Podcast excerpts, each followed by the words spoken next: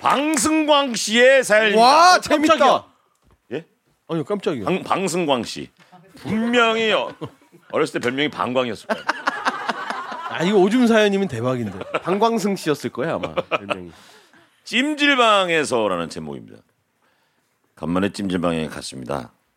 제법 뜨겁다는 황토방에 들어갔는데 그 안에 있으면서 저도 모르게 사람들의 반응을 살펴보게 되더라고요. 사람들이 하나같이 뜨겁다고 얘기할 때 아, 그냥 뜨거라고 말하는 사람이 거의 없었어요.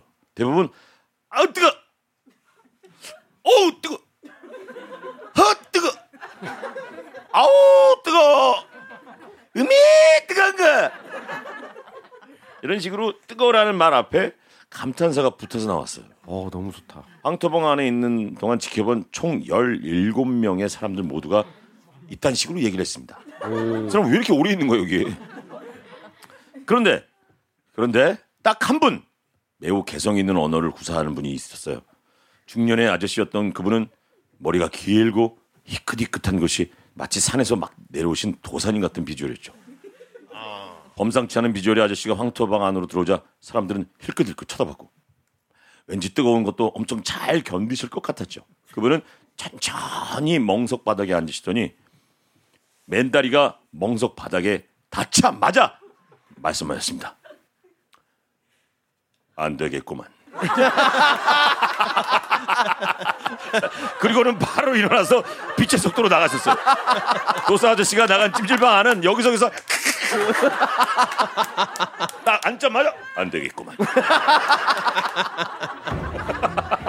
어 재밌다.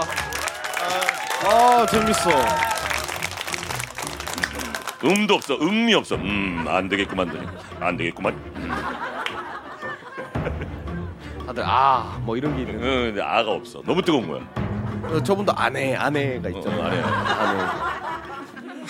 안 돼. 아니 저는 그 도사님 사연을 갖고 옛날 사연이 생각이 나왔고 산에 산에 가다가 어 아, 새, 새, 새. 새 사연. 아이고, 아이고, 아이고. 어우 도사님, 어우 새가 너무 멋있는데. 어우 게 새가 너무 멋있습니다. 어, 무슨 새입니까? 왜 무슨 뭐, 소리입니까? 뭐, 야!